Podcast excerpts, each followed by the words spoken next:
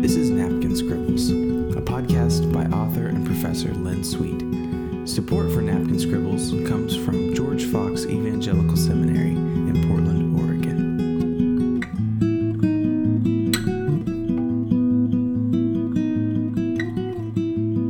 There's an early chronicle of Plymouth settlement called New England's First Fruits. It was published in 1643. And here is the summary of the aims of the Puritans. I'm going to quote this directly, and I'm doing so because I want to follow up to my last napkin scribble about kind of my my little rant against and the problems of theological education today. But I want to I want to emphasize in this podcast the importance of of learning, and in fact, it's one of the really good translations for the word, the Greek word M A T H E T E S that we we translate as disciple or follower, but it could also be translated learner. When Jesus said "learn from me," he was really defining the nature of discipleship. It's learning, constant learning, lifelong learning. And um, the, the the early Puritans understood this. And so I'm going to quote this account. Remember, this was written in 1643. Um, after God had carried us safe to New England, and we had builded our houses, provided necessaries of our livelihood, reared convenient places for God's worship, and settled the civil government. One of the next things we longed for, listen to this again, one of the next things we longed for and looked after was to advance learning and perpetuate to our posterity, dreading to leave an illiterate ministry to our churches when our present ministers shall lie in the dust. Is that fantastic or what? Did they have their priorities right or what? These early Puritans that we make fun of and lambast and but wait a minute. Listen carefully to their priorities. I'm going to read it one more time and I want you to hear the priorities. After God has carried us safe to New England, and we had built our houses, provided necessaries of our livelihood, reared convenient places for God's worship, and settled the civil government, one of the next things we longed for and looked after was to advance learning and perpetuate it to our posterity, dreading to leave an illiterate ministry to our churches when our present ministers shall lie in the dust.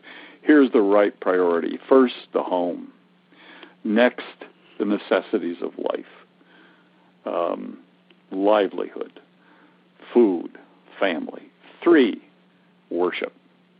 So first the home. Next, um, livelihood. Third, worship. Fourth, civil order. And then fifth, education, learning. It was that important. And the result of their dream? Well, they started an institution you might have heard of.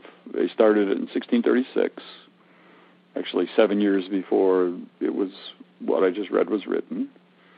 And it's an institution that um, now is well, it boasts an endowment of $37 billion. It's called Harvard University.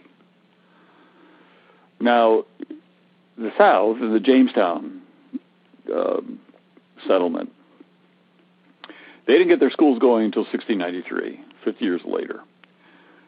But um, they started a place called William and Mary and what we forget, when I'm sure people at Harvard today and both William and Mary are kind of embarrassed about a little bit, is they started as church schools. They started as part of the priorities of these early Christians that wanted to get their priorities right, right. And from the very beginning, after they after they built their homes and their established a way to make a living, and after they put it in their churches, and they started government, the next thing they did was to um, to get a place of learning. We, if you look at these early school, I mean, when you think of the word revivalism, a revivalist, uh, it, everybody kind of oh brother rolls their eyes, but it's out of this revivalistic heritage that we have. Well, let me give you the, some of the names of the schools started by these revivalists: um,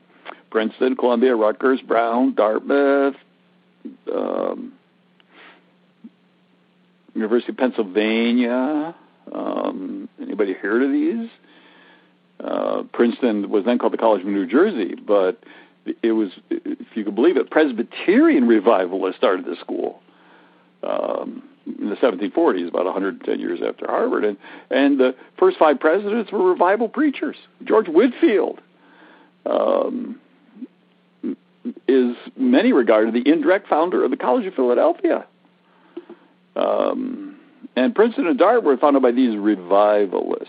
Um, this demand, desire, dream of an educated, a learned uh, ministry was um, was so important, and it ought to be important to us.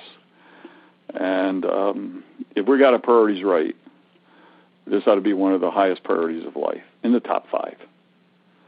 Um, learning for our kids, the right kind of learning for our kids, for our our ministers, for our missionaries, and that's that's one of my problems. Um, uh, I really believe that I say I used to be a learner professor. Now I'm a learner. That's my fundamental definition: is I'm a learner. I'm constantly learning. The one I learn from the most is Jesus, but I want to learn from everybody and anyone. I'm just ravenous for learning.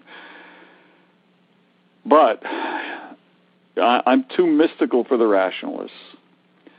I'm too rationalist for the orthodox. I'm too orthodox for the progressives. I'm too progressive for the conservatives. I'm too conservative for the academics. I'm too academic for the charismatics. I'm too charismatic for the Jesus focused. And I'm too Jesus focused for everyone. And that's right where I want to be.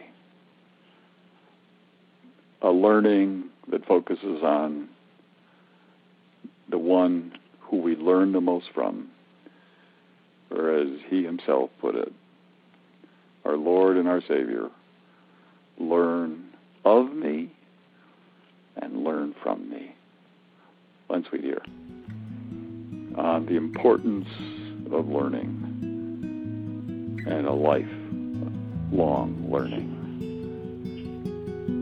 Go out and learn your living.